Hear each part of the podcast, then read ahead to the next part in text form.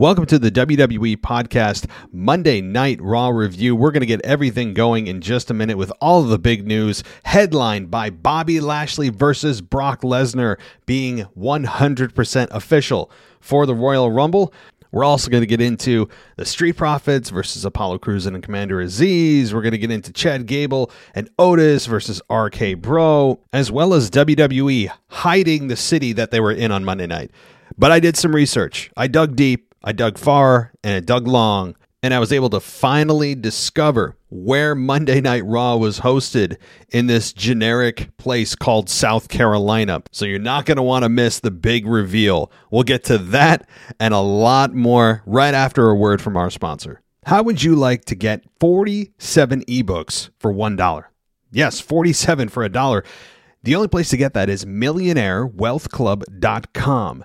These books include passive income advice with Airbnbs, vending machines, credit repair, Amazon profits, YouTube celebrities, generational wealth, and much more. They're striving to push the youth to be entrepreneurs versus employees in 2022.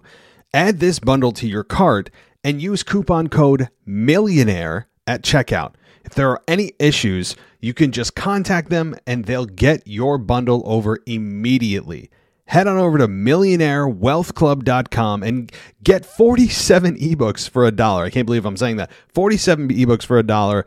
It's really a no brainer. Head on over to millionairewealthclub.com. This is WWE superstar Drew McIntyre, and you're listening to the WWE Podcast.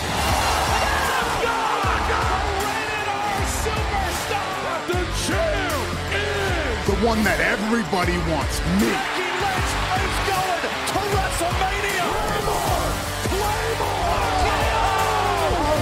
Says I just whipped your ass.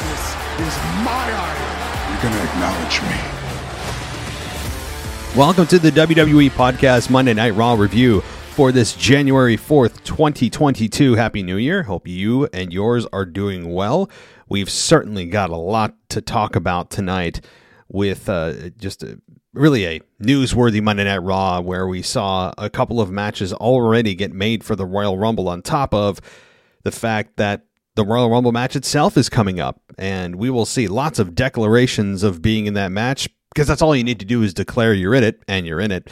Um, but we're we've got a lot to talk about, good, bad, and in, kind of indifferent on Monday Night Raw. So we'll we'll get to that. I've also, as I said at the top of the show, uncovered, unearthed the secret that WWE has been trying to hide from us in where did they broadcast from from Monday Night Raw.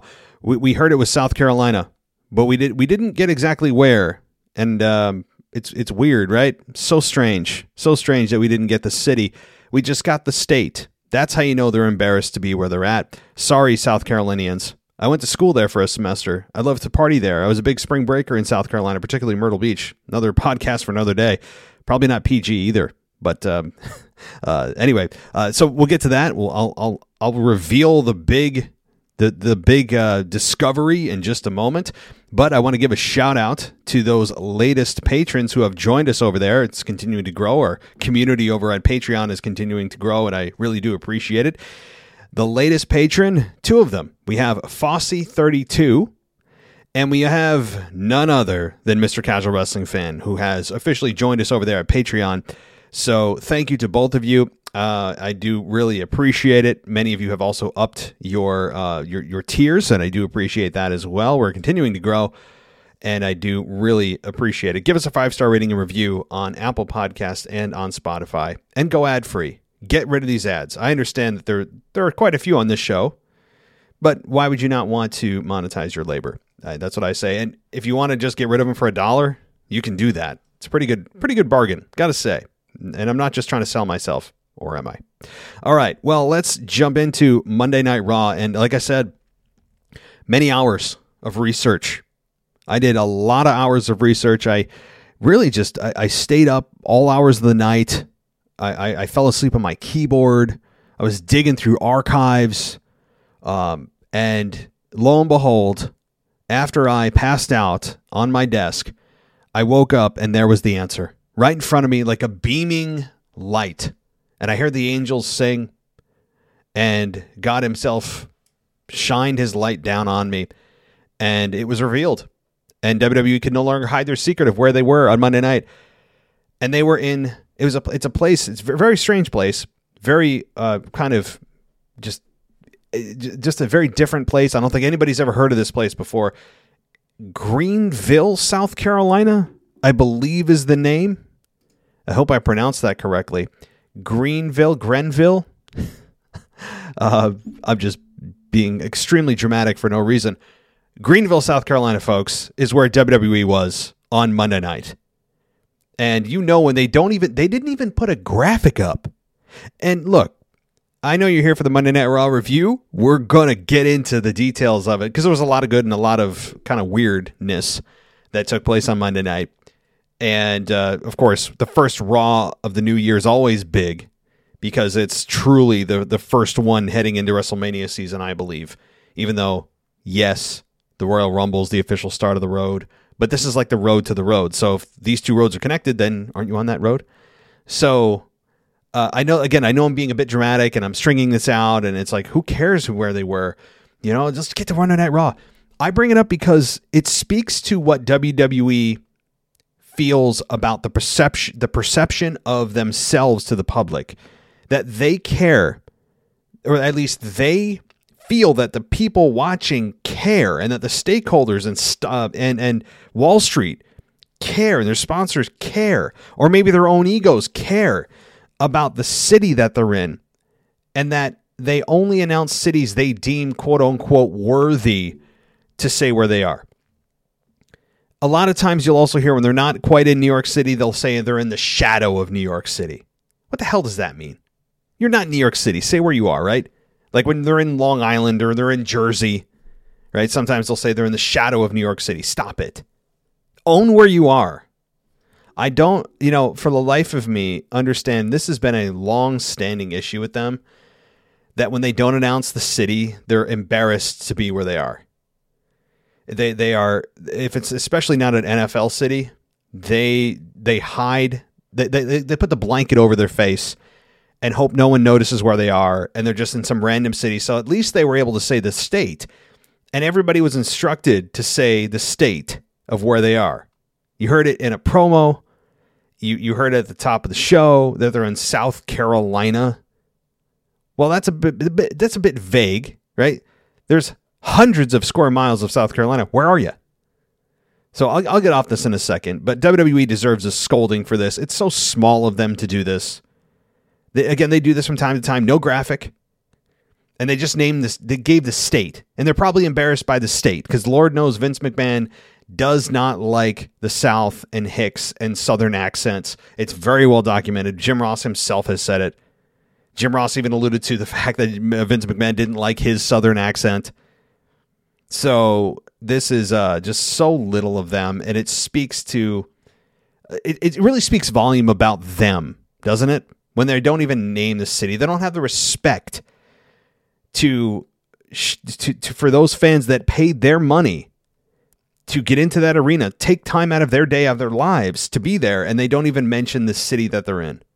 Okay, I'll get off this, but you know, shame on you, WWE. Yeah, shame on you for the every time that they do this, uh, that they feel the, the city's not worthy. It, they want to hide. They feel like this should always be big market. Anyway, all right, let's uh, let's jump into uh, something that happened on Monday Night Raw, and uh, hell, let's jump into the big topic. Talk about burying the lead, but that's okay. Brock Lesnar, Bobby Lashley, it's official, folks.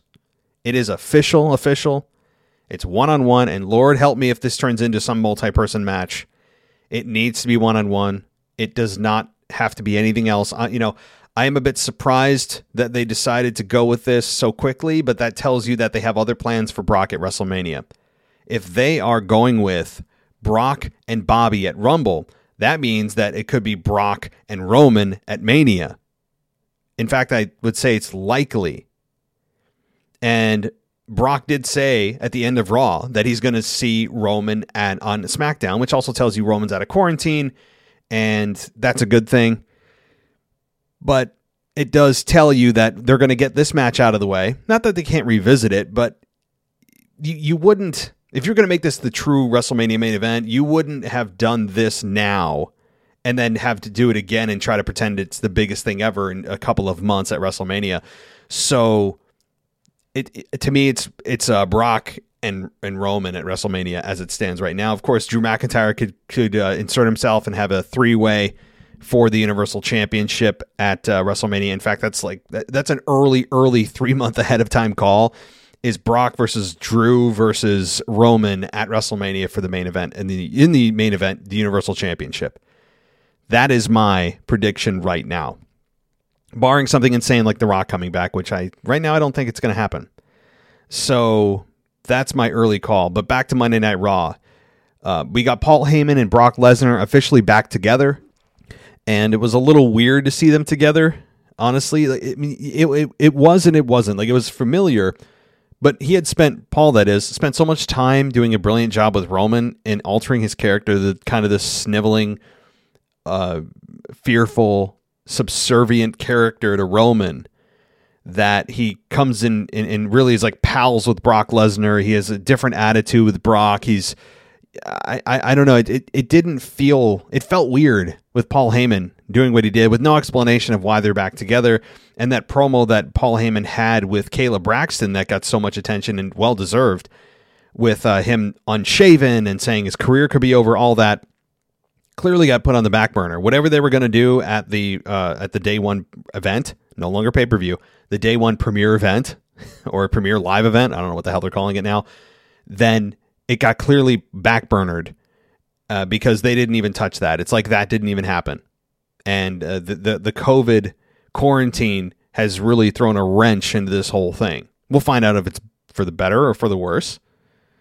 But it's uh, uh Brock Lesnar versus Bobby at Rumble. Interestingly, at the end of that match, we'll get into the main event itself, of course, in a minute. But the uh, the the, uh, the really the lack of respect to acknowledge Bobby Lashley directly was was interesting and on purpose. And I'm glad the announcers pointed that out. Brock Lesnar at the end of that kind of went, huh, and just stared at the screen. But his message or his uh, statement or whatever the hell they they asked him at the end, do you, do you have something you want to say? Brock just addressed Roman. He didn't even mention and utter the words Bobby Lashley, even though he just witnessed Bobby Lashley earn the number one contendership for his WWE Championship at the Royal Rumble. So that's interesting, and that's a story they'll probably play on. And it looks like Brock Lesnar right now is doing double duty. He's going to be on SmackDown and on Raw, more than likely not on a weekly basis, unless WWE is just going to bleed money for him. And at this point, with the the COVID quarantine, that COVID quarantine has cost WWE millions of dollars. Why? Because now they had to pay and have to pay Brock Lesnar more money to add more dates to his contract so that he could be WWE champion and go down this path that they didn't expect to go down had this COVID quarantine not happened to Roman Reigns. So this may be, maybe, the most expensive COVID quarantine in world history, at least for WWE. so when you look at it that way, and uh, you know, I, I really, we'll, we'll, see if time, you know, as we go on, if this was uh, something that the gods interfered in, and we look back and go, man, that that COVID quarantine, COVID quarantine really seemed to work out, or if we look back and we say, oh man, well, what could have been, right? It, it's always going to be the what if game. Always. It always is. In your life, it always is. You always wonder, what if? What if I did this? What if I did that? And the same thing here with the storyline with WWE. And uh, you know, again, Brock and, and Paul, they go together like peanut butter and jelly. And we'll see if eventually Roman or Paul Heyman does turn on, on Brock. I really believe he will and align himself with Roman. I still believe that. Uh, I think it actually could happen in the next month and a half, four to six weeks, maybe right after the Rumble. But we'll get into that, of course, down the line. Now, uh, the Fatal Four Way match itself, it's the match that they said that was scheduled to happen at day one before Brock got inserted into the matchup. And this matchup was, uh, I mean, th- these four guys are so good together. They're good on their own, including Big E. And you know what? I'm going to credit Big E on this promo. Hallelujah. A serious Big E does exist. Not the Goofy Kofi, when he lost to Brock, just comes out throwing pancakes the next week. But this time, we had uh, Biggie react appropri- appropriately to his loss to Brock Lesnar at day one, losing the WWE Championship and saying it meant so much to him. He almost, he seemed very emotional, almost really genuine emotion that he dropped had to drop the belt. That to me, th- that was a big step in the right direction for a Big E's character. That was a huge step in the right direction, at least in my mind, to differentiate him from the New Day, separate him from the New Day. So praise for the first time to, to Big E here, at least from a character perspective. It made total sense for him to be somber, but focused and angry, and make convincing you that he could win the Fatal Four Way that night. And you know what? There, there's a case to be made for that, but they went with Bobby. So, but the match itself, my God, I mean these these four individuals just killed each other out there. Kevin Owens doing you know sunset bombs off the uh, you know off the arena or off the uh, the the concrete steps below and going people going through tables in the merchandise stand and uh, people going through tables through the announce table all that kind of stuff. Um it was it was uh it, it was in, intense. The commercial breaks did hurt it a little bit. There were two commercial breaks during this match and they always happen when somebody gets power bombed or and then they zoom in on the person who's staring there with an angry face and, and the question before they go to break is always, and can so and so get back in the matchup? And we, we know the answer. The answer is yes. Always yes. but the match itself, my God, it was uh, very well done. I, did expect Brock to come out at the end. He didn't, but we did see him at the end um, in, a, in a quick, quick interview with uh, what I just mentioned before. But uh, this was this was well done. Uh, Bobby Lashley winning is fine. Bobby Lashley, you could see the true emotion on his face. Like, finally, I get Brock Lesnar. He has been very vocal over the last several years of a dream match for him being Brock Lesnar personally. So that's going to be fun as hell to watch. And uh, I, I do wonder what's going to happen in that matchup. I could absolutely see, again, early prediction for the Rumble. We, we I could see Roman Reigns screwing uh, Brock Lesnar out of his championship and giving it to Big E or um, to uh, Bobby Lashley at the Rumble. So Brock is only a one month champion, so he doesn't have to do double duty. It's just very temporary. And then he focuses all his energy on SmackDown chasing Roman Reigns.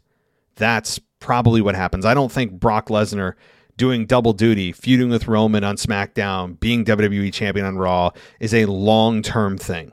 Number one, it's a lot of money for WWE. Number two, you risk exposing, overexposing Brock Lesnar as well. And I think that that's something they need to watch out for. So I do believe right now, as it stands today, you know, the Rumbles on the on Saturday, January 29th. But right now, I think Brock Lesnar is a one month champion, and that's okay. That, that, that, I really think that's okay. You know, I, I, don't have an issue with that. So uh, that said, though, again, boy, the, all four men are just such a joy to watch in the ring, and uh, great job by all involved and Bobby Rock uh, Brock is going to be fun. All right, well, uh, moving on to the Miz and Maryse, and then Edge and Beth Phoenix. A matchup that we expected, predictable, yes, but still fun, yes. This is an example of predictability being okay, and where predictability is something that can be that may, a lot of wrestling fans view as a negative, but it shouldn't always be viewed as, as a negative because a lot of times what's predictable is the right thing to do. And this is a good example. And, you know, Beth Phoenix coming back, albeit she was extremely cartoonish when she came back on uh, Saturday night at the day one pay per view. And what I mean by that is not her mohawk kind of awkward haircut, but uh, I mean it's badass, I guess, but it's just, it's a little distracting. It's I, I don't know what to make of her haircut. I guess I'm neutral on it. I'm like, sometimes I look at it and go, "That's badass." Other times I'm like, "That's kind of a weird, distracting haircut." I, I mean, it's her hair. I could care less. But um, anyway, so her her facials is what I'm talking about from a cartoon perspective. She just had the most cartoon angry face. She could have done without the teeth. She showed way too much teeth in the angry, um, the angry face when she came down to the ring to even the odds against Maryse. and it was just I don't know. Like go watch. It's it's way too cartoonish. And Becky uh, or Becky Lynch, uh, Beth Phoenix should know better. I think. You know, it's not a, not a rant, just kind of an observation of tone it down. She could have just done like an angry face without teeth. That would that would have been much more realistic. But anyway, I liked how Beth Phoenix and Edge have kind of a a, a co-opted stance with when the fireworks went off. Very cool to see. I think this is when Edge was being presented with this matchup and this program that the, this is the match that I think sold him on it because I believe Edge can pick and choose who he wants to work with at this point. I do believe that. He's he's earned that.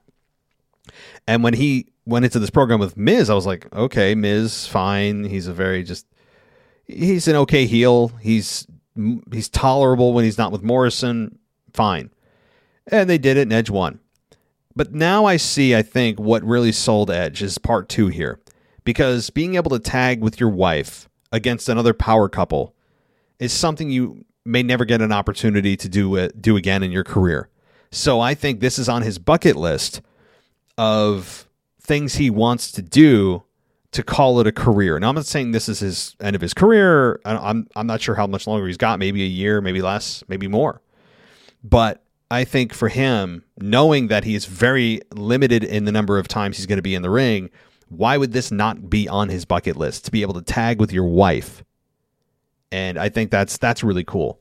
And I get that. Totally understand. I I, I really you know I respect that. I respect that a lot. So that's going to be fun. Now, do I think Miz and Maryse could win? Yeah, yeah. But we'll get to our predictions in a few weeks. We got time. So, uh, but th- this segment was good. You know, Miz and Maryse played the cowardly heels, and Maryse saying that if Beth Phoenix was here right now, I would punch her in the face. And cue Beth Phoenix's music, and of course, Maryse doesn't. And then at the end of the segment, we have Beth Phoenix pretend like she's gonna punch Maryse in the face, and Maryse flinches and falls to the ground, and uh, it, it's just it's all classic heel stuff, and and just likable baby faces. Both are Edge and Beth Phoenix are likable as hell and uh, I, I, think this segment was was well done. I really do. I think it was well done. Uh, I still love Edge's music. Edge's music, Edge's wrestling music, may very well be one of my favorite, if not my favorite, entrance music of all time. It's catchy. It sticks in your head. It's energetic. And something that Liv Morgan's music is not.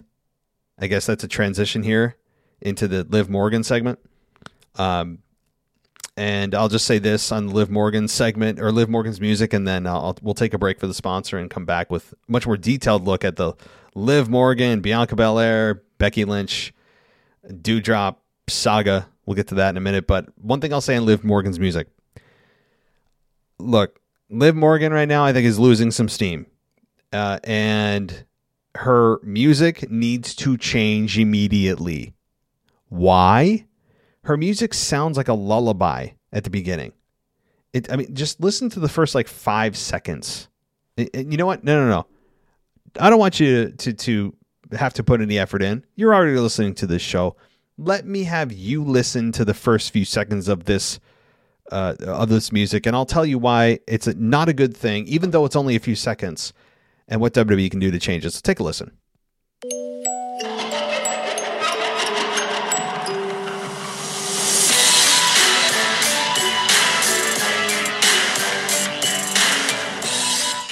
So just the just a few seconds there, and again, it's like that. It's like a little kids tune at the beginning, and then there's some awkward laughing, and then there's just generic female wrestler music after that. There's nothing real energetic or make you make you want to stand up and, and go crazy for her. Even if you if you're a Liv Morgan fan, and I'm a Liv Morgan fan, I love her. I actually love her promo style a lot. Um, I've said that before, but to me, Liv Morgan's got to change her music.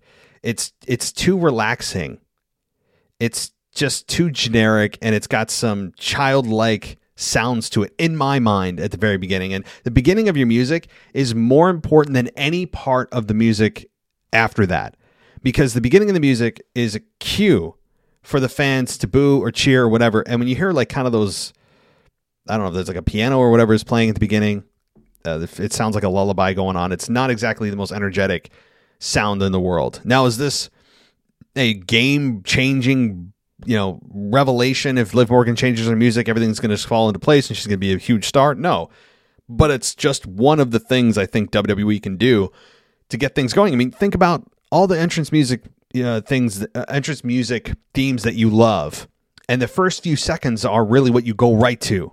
Right, Edge, right there with the, the strum of the guitar. Bret Hart, the strum of the guitar. Stone Cold, Crash of the Glass. Uh, the Rock within the first few seconds. If you smell, right? Undertaker, the gong. I mean, it's impactful immediately. Triple H, time to play the. I mean, like boom, the strum of the guitar again, the electric guitar. But with Liv, I, I know that I'm comparing Liv to all these Hall of Fame legends, but my point is the the entrance music needs to change for Liv if she wants to, uh, at least in part, a very small part of it, but it will help to get fans more excited about her coming out other than just listening to a lullaby. So, all right, uh, we're going to take a quick break for the sponsor. And then on the other side, we're going to dive into this segment that took place with Liv and Bianca and Becky and uh, what, what I made of it. So here we go. How would you like to get 47 ebooks for $1? Yes, 47 for a dollar. The only place to get that is millionairewealthclub.com. These books include passive income advice with Airbnbs, vending machines, credit repair, Amazon profits, YouTube celebrities, generational wealth, and much more. They're striving to push the youth to be entrepreneurs versus employees in 2022. Add this bundle to your cart and use coupon code MILLIONAIRE at checkout. If there are any issues, you can just contact them and they'll get your bundle over immediately. Head on over to millionairewealthclub.com and get 47 ebooks for a dollar. I can't believe I'm saying that. 47 ebooks for a dollar. It's really a no brainer. Head on over to millionairewealthclub.com. Welcome back to the WWE Podcast. Let's get back to more great wrestling audio.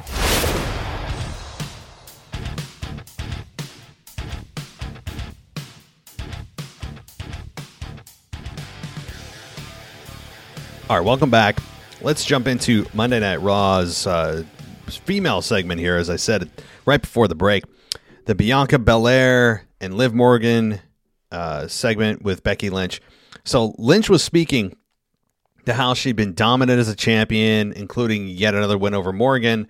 She was making comparisons to Vincent Van Gogh, Vincent Van Gogh, saying that she's a work of art and uh, running down the people of South Carolina saying that they've probably never been to a museum, all these things that are very heelish, and that's fine. Um, it's good, good. Um, and Liv Morgan comes out and saying that she, she uh, you know, seemingly wanted another another match, and uh, Bia, uh, Belair was out there next, and the, the women briefly argued before Belair and Morgan threw Lynch from the ring, and then they brawled with one another easily a triple threat being set up here for I think the Royal Rumble. I think um, at the same time, do you want them in a championship match if you're going to exclude them from the Rumble? Now it doesn't mean just because you're in a championship match at the Rumble that you're excluded from the Rumble. We've seen in the past that that's not the case, but it's generally a rule. Uh, you know, not not hard and fast, but it's a general rule of thumb that if you have an actual singles match or a tag match at at uh, the Rumble, that you typically aren't involved in the Rumble itself. However, we've seen Roman Reigns do it before. We've seen Brock Lesnar do it before. Uh, you know, they, they may be more the exception than the rule. But uh, now, look, I think, and I will stick by this, and I think I was confirmed that Becky Lynch screwed up the ending of the match at day one. Clearly screwed it up. And I'm not ragging on her for it. I'm not I'm not uh, putting her down for it. it. It happens. She's been a top tier performer for years now. As she said, it put it broke gender barriers, all that stuff. You know, it was the first women part of the women's main event of WrestleMania, all that wonderful. And she just simply made a mistake. I just you know it happens. Not a great timing for a mistake. If you're going to mess up something, it you know messing up the ending of a match is like the worst thing you can do. But even the great uh, the great ones do have their moments, and Becky Lynch clearly screwed it up. How do I know that? Because why would they not want uh, wanted to have said to the audience, "Yeah, Liv Morgan once again was screwed by Becky Lynch." Um, they didn't also edit out, or they did edit out that ending. They just showed Becky about to give Liv the manhandle slam, and they you only heard the audio of the one, two, three. You didn't see the visual in the video recap of Becky pinning Liv because you could see Becky trying to um, scurry her feet for the ropes so that you know obviously they could make the claim or Liv could make the claim that she once again cheated to win that she once again used the ropes. It's a clear screw up by Becky Lynch, and I do appreciate WWE for not trying to pretend that she actually did and somehow cheated, and they just went with what they saw. I give WWE credit for that um, because if they tried to make up a story, I think it would have been way worse. And uh, they they did the right thing. They just went, well, I guess you just lost that one, Liv clean.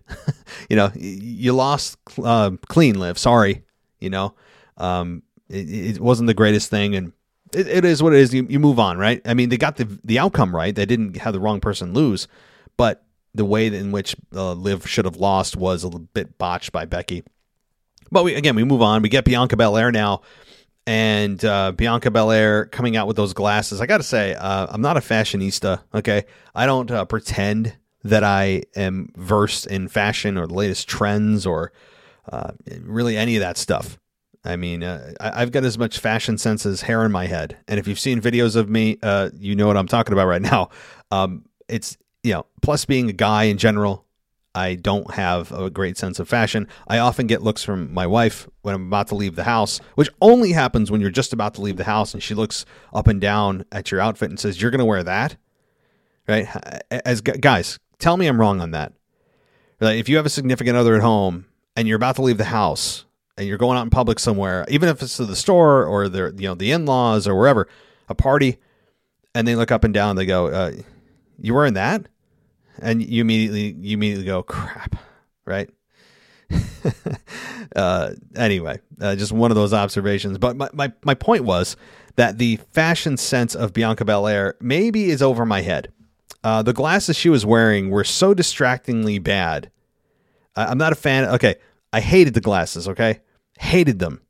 not even going to be sugarcoating this one. They were god awful in so many ways, in my opinion, very subjective thing, because it took away from her promo. And she was she had the smart uh, the, the sense, the smart sense to take them off at least halfway through her promo. But while she had them on, that's all I was watching were the dangling diamonds or whatever off the sides of the glasses she was wearing. She doesn't need to be doing that. You know, and, and she's making fun of Becky Lynch for her her coat or whatever she was wearing. And I'm like looking at uh, Bianca like, do do you understand about the the pot calling kettle black here? like, take a look at yourself. Um, you know, I, I, love. Look, I'm a huge Bianca Belair fan. Huge. She's a she's a Hall of Famer right now, living uh, Hall of Famer right now. I believe that. But uh, drop the glasses, Bianca, please. So distracting, and it almost looked like kind of, I, I don't know, just childish. It's like something you would wear if you're at a wedding and they have those like props that you can take wacky pictures with the, the photographer that's there. You know, like the big giant glasses and top hats and canes and like I'm here with stupid signs, all that kind of like stuff that everyone does when they're drunk and they take pictures and think it's funny at a wedding. Like I felt like she was one of those props. Like she just went to a wedding over the weekend and decided, "Hey, this look great in my entrance." You know? I, just, I don't know. Some of you out there are probably like, they were awesome. Uh, I thought they were distractingly terrible. So, other than that, Bianca Belair is, I mean, she's an otherworldly talent. She's, I, I really just, I'm so glad. And I also uh, like how she addressed that she took a, ju- a dewdrop detour. There's a mouthful for you. A dewdrop detour. And, um, I, I like that. And she said that, you know, she, she's been out of it for a little while, but she's back and that's great. Yes, taking a detour is healthy for your career. It gives a chance for fans to breathe on your character and, and take a step away and decide if they miss you or not. You know? But Bianca Belair here and Liv Morgan battled, brawled, and um, I, I, think it's a three way. You would, you know, logic would dictate that on, on based on WWE thinking. You know, the traditional booking, it looks like it could be a three way. Uh, the Rumble, anyway. Okay. Uh, the next item on the docket here. Boy, do I even talk about this? I really, I don't know if I want to. and that's Vince McMahon. I mean, the, the old man is. Uh, I, I've come on here and just cracked on him every time he's been on camera, and I'm going to continue to do so. So if you think I'm going to sit here and give the old man some leeway, no, I'm not. In fact, I'm going to double, triple down on it tonight because this really has nothing to do with Austin Theory. Austin Theory is a very good talent, youth, athleticism, presence, good looking, all of it. Wonderful. Yeah, he's got all the tools, as they say. But the again, I don't understand Vince McMahon coming back a month ago to decide to do this weird egg thing and then bring in Austin Theory and slap him around. All, all this just weird crap. And you can't understand what Vince is saying anyway. And it wasn't any better this week. I mean, he he was on the phone as he's always on the phone because anytime anyone's on the phone, apparently a camera's on them. That's how you transition into a segment. That's the WWE law. If you're if you're by yourself, you need to be on your phone. Kurt Angle did it. Vince does it. Adam Pearce does it when he's alone. Sonya Deville does it when she's alone. Everybody needs to be on their phone texting or pretending to be on the phone, which begs the question why is a camera on you if that's all you're doing? Is the cameraman that bored that they decide to just have a camera on you when you're texting? All right. So I know some of you are just like, shut up and talk about the segment. All right. Here we go. Um, so Austin Theory again is bowing at the altar of Vince McMahon, cowering at his every whim, uh, you know, shivering and shaking in his boots on every word that he says, which is really unintelligible. Anyway, he could probably just probably just uh, guess at what Vince is saying because no one can understand him. Anyway, but I did get some things out of Vince this week. Here's what I got out of Vince. He's a grumpy old man that feels like he's your like your grandfather that uh, is at the age where he just doesn't give any f's anymore, and he just starts talking about things that have always bothered him that people do. And here, here's what I'm talking about. Vince scolded Austin Theory for saying I didn't mean to interrupt, and said that people don't mean that. And saying I'm sorry shows weakness after Austin Theory said I'm sorry. It's just like his old age he, he it's like he, he's airing all of his grievances. And I believe he believes these things in real life. Uh, from all the stories that we've heard, that Vince doesn't like when people sneeze. I believe it. You know, um, when you call out Vince in front of a group of people, doesn't like it. Um, that he's he, all about alpha male, 14 year old sense of humor, uh, ribbing, um, and, and this kind of stuff when you know when people say things that are just always said and he has to talk about them because he they truly annoy him. I I would bet uh, almost anything that when he hears people say I didn't mean to interrupt, but or I'm sorry, you know, those things and we hear them all the time. It's like passing somebody at work and you say, "Hey, how you doing?" and they say, "Good, good. How are you?" right? There's never any other response. How many people have actually gotten a response at work when you pass somebody at work or they come to your desk, you go to their desk or whatever, and they say to you or you say to them, "How you doing?" And uh, what has anybody gotten a response beyond, "Oh, not too bad, good, how you doing?" or "Living the dream" or any of those awful, awful office troped, just overused, empty, soulless responses that you get. If you live in a cubicle, you know what I'm talking about. If you're not telecommuting at this point, but you know, living the dream or another day in paradise or you know any of those just god awful cringy responses. But typically, you get the good. How you doing? Right. That's it. You know, and very rarely does somebody go, oh, well, let me, let me let me tell you about the last couple weeks, brother. You know, first of all, very rarely do you have people go into their life story, at least in passing. All right, now now I'm getting into my work life that I'm giving you guys a peek into that some things just really annoy me. So I guess I'm Vince by spirit. But I believe that Vince McMahon truly hates these things, and he's just suddenly he's just airing his real life grievances in storyline. I, I really believe that. So I don't understand the purpose of this at all. He put Austin Theory in the Rumble match and uh, teased that he, you know, if he wins it, he could go to the main event of WrestleMania. To that, I say, LOL. I mean, L M A O O O O O, crying, laughing emoji face. I mean, it's just You would think there's no way. You would think. There's what is the payoff of Vince and Austin Theory? I can guarantee they don't have one. Just like they had no long term thought uh, for the Retribution Group or Raw Underground or why Brock's Le- Brock Lesnar's suspension was lifted or why New Day or I'm sorry, why uh, the Hurt Business got disbanded, back together, disbanded, back together.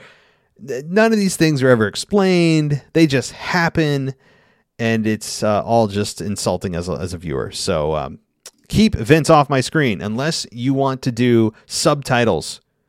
Can we pretend that he's speaking a foreign language and we just have an interpreter there or somebody doing sign language that just follows the camera around? I don't know. Okay. Yeah, I wanted to rant on that a little bit. I don't know if I consider that a rant, but um, okay. What, what the hell was I talking about? Uh, I don't know. Uh, let's move on to Damian Priest and Dolph Ziggler for the United States Championship. I have to say, Damian Priest on the microphone is compelling. You know, he, he could t- be talking about the most boring thing in the world, but he, he's got such a deep, commanding voice that he, he just he commands your attention when he's on the mic.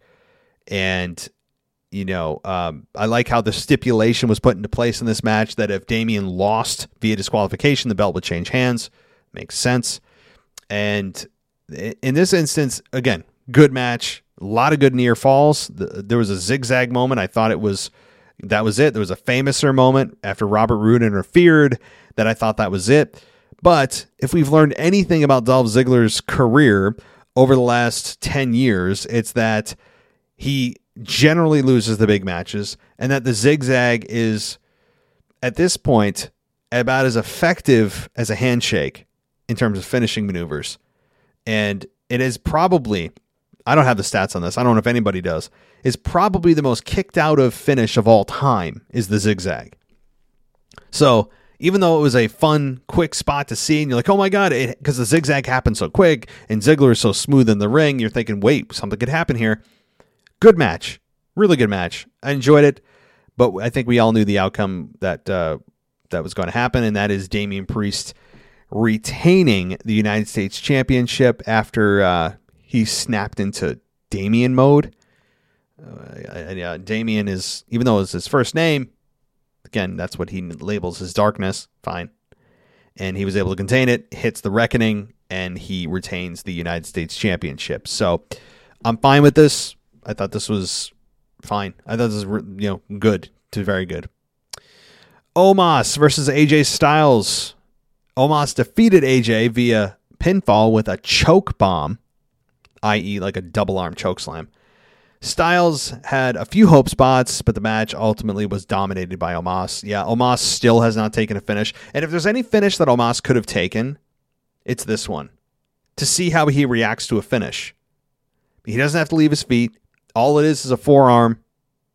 So, you, you know, you wonder, yeah, where is this taken? Omos has not, again, not lost a match, much less, much less left his feet, much less taken a finish, much less even got any anybody got sustained offense against him. I mean, he is, you talk about untouchable. Oh my God.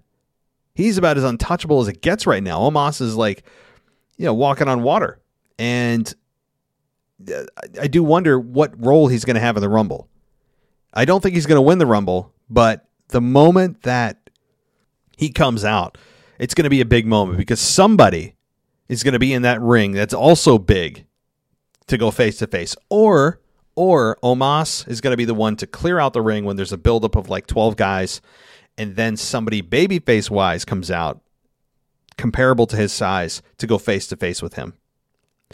Imagine Brock and Omos. I know Brock has a championship match, but Brock and Omos face to face would be fun, right? Drew McIntyre and Omos face to face would be fun. There's some moments that they could create here. Some really fun moments with Omos I just don't think there's you know any at least in, this year 2022 any any plans for him to main event WrestleMania this year anyway. So, uh, but again, AJ gets essentially squashed by Omos, and as as excited as we all were, including myself, of AJ getting into a singles role, well, now where we were getting it, AJ Styles, one of the greatest wrestlers in the world, gets squashed by Omos. You know, that's it is Omos. He's a giant. They're pushing him. But still, when's the last time AJ Styles got squashed in a match at all for any reason? I can't remember. All right, the Street Profits defeat Apollo Crews and Commander Azeez via pinfall when Montez Ford hit Crews with a frog splash.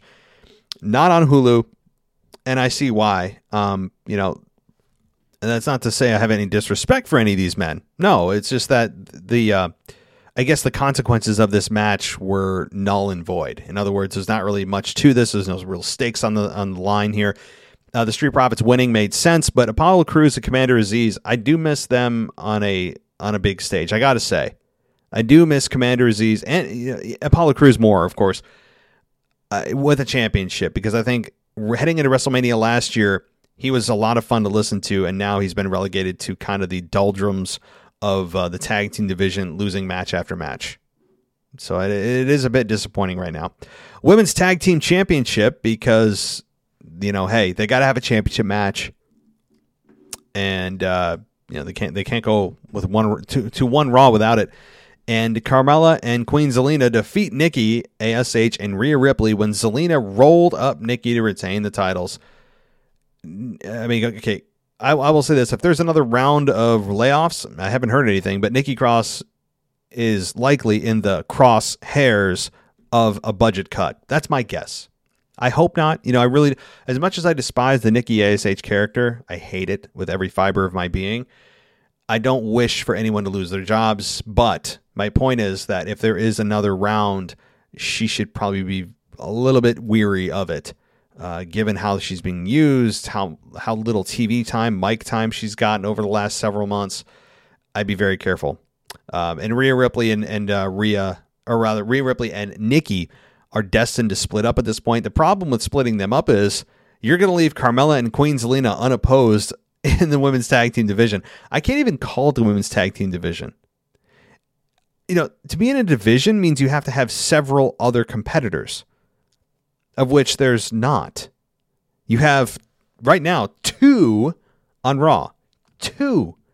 It's pathetic.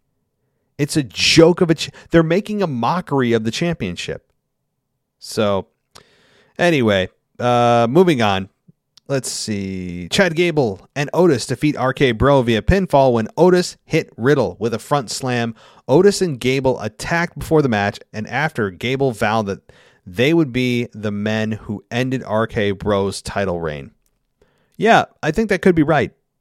You know, I actually called and I missed it that RK Bro would lose the belts, the tag team belts, at day one. Of course, until I saw them with Migos, Migos, Migos. I don't know. I'm terrible with, especially that genre of music. You know, not my thing. I'm more of an NSYNC, Backstreet Boys, and, and 98 Degrees, and New Kids on the Block guy. Um, I'll I'll leave you hanging if I'm being serious or not. so uh, I'm glad I'm doing audio, not video, on this one. But um, look, I think RK Bro will lose the belts, and I missed that prediction until I saw that group on uh, on day one, and I immediately knew that they're not going to put a group, a celebrity group, with a bunch of losers that lose the match. Okay, so immediately I knew RK Bro was winning, but it was too late. I made my prediction and I was wrong. But Gable and Otis could absolutely be the ones to start the cracking of the foundation of RK Bro, and if that happens at Rumble, I think they're going Riddle Orton at WrestleMania. I think they're still going that way anyway. I don't see any other path for these two unless they take on some legendary tag team or something. I don't think they're going to go that long. So, uh, and Chad Gable and Otis, good. I, I, really enjoy these two more than I ever thought I would. Uh, Reggie and Dana Brooke defeat Tamina and Akira Tozawa via pinfall when Reggie hit Tozawa with a flipping a flipping senton. Brooke would have lost the 24/7 championship had she been pinned. Um, okay, well the fact that Tamina or Brooke is the 24/7 champion is is a joke. Uh, I mean, the 24 7 championship. To say it's a joke is an insult to jokes. Um, I mean, I, I, don't, I don't, I don't know. It's just like this thing that hangs around and hangs around and hangs around. There's no cure to get rid of it. Um, it's like it's like a bad STD that just sticks around, and you, you can treat it, but you can never cure it. Uh, I don't I, I don't mean to be too graphic, and I have no idea why that's that analogy came to my mind. But it is kind of like that. Like the 24 7 championship is an STD that, that there's no cure for, there's just treatment. Right? Like treatment, in other words, to have it off your screen for a week or two, to uh, actually have a semi entertaining um, segment with it, which is very rare now. But there's never any cure where you just abolish it completely. And I, I don't know why. But uh, all right, this match uh, was, I'm sorry, meaningless. Yeah, if anybody has any invested interest in Reggie, Dana Brooke, Tamina, and or Akira Tozawa at this point, I you know I I feel for you. You know, uh, you know, just I, I don't. I, would love to talk to somebody that actually has emotional investment in those four. Uh, not that they don't have talent, but all right. Uh, I think that covers it. Did I cover everything already? I think I did. Um, now here here is interestingly because I always like to compare my thoughts with CBS Sports and others. You know, Bleacher Bleacher Report does a great job covering Raw in detail, among others. Sportskeeda. but uh, I want to give you a paragraph to sum up what they said about Monday Night Raw. Raw, and this is I quote: Raw was on a whole, on the whole, a terrible show. That said, it opened and closed strong, with Lesnar and Heyman officially reunited in a chaotic four-way match. Interestingly, we are finally going to see the long awaited showdown between Lesnar and Lashley. Reigns' COVID diagnosis threw things in a bit of a chaos between day one, Rumble, and Raw, but WWE seems to be making the best of it, even if Big E is ultimately the victim of some panicked booking decisions. Again, a terrible edition of Raw, but with strong segments around the WWE Championship, and that's what we're grading here. Wow. Okay. I mean, I see that, and I guess maybe I'm a little bit skewed about thinking Raw's a little bit better than it was because it opened and closed strong. Because a lot of times, what we remember in in in our life eh, are things that begin and end, not really the middle of things. A lot of times, so um, yeah, I, I would I, I, see some validity in that, but I guess I'm still rating Raw a little bit higher, a little bit, because I still enjoyed the Miz and Maryse segment, uh, Miz Maryse, Beth Phoenix, and Edge. I think that was also a strong segment. And uh, yeah, Bianca Belair back in the title picture is a good thing. So yeah, I'm still a little higher than CBS Sports was, but um, I see their I see their argument there. So that is the Monday Night Raw review here for Tuesday, January fourth, twenty twenty two. I hope everybody enjoyed this. Of course, if you want to hear more of my show, you can do that ad free. That is on Apple Podcasts. My page has a subscribe now button to get ad free. Patreon is ad free. Dollar there, dollar at uh, Apple Podcasts. Can't go wrong. Um, and I will be back tomorrow night with your mailbag. So send in your questions to realwwepodcast at gmail.com. And uh, that will be my final show for the week until my week in review on Sunday night. I'm trying to get co hosts, guys. I do have somebody who's going to the SmackDown show on the 7th, this Friday. I have somebody there in person that's going, and I'm going to try to do a, a, co hosting segment. So be on the lookout for that. Um, I really, really want to get this person on and uh, be able to talk about their in person perspective from the SmackDown show on Friday. So uh, that is forthcoming. But thank you, everybody, for listening. Continue to give us a five star rating on Apple Podcasts. Give us a review again, Spotify offers reviews, and uh, it really helps out the show. Thank you so much, everybody. As always, take care. Happy New Year, and I'll talk to you next time. Thanks for listening to the WWE Podcast. Don't forget to subscribe on your favorite podcast app so you don't miss a show, or head to WWEPodcast.com. And for all of these shows ad-free, head over to patreon.com slash WWE Podcast. Until then, we'll see you next time.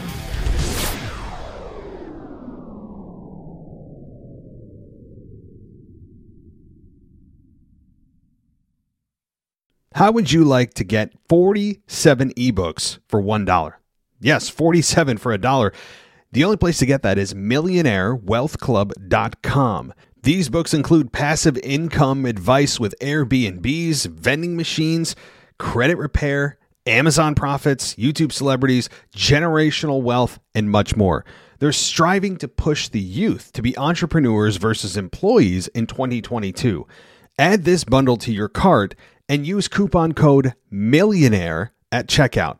If there are any issues, you can just contact them and they'll get your bundle over immediately. Head on over to millionairewealthclub.com and get 47 ebooks for a dollar. I can't believe I'm saying that. 47 ebooks for a dollar. It's really a no brainer. Head on over to millionairewealthclub.com.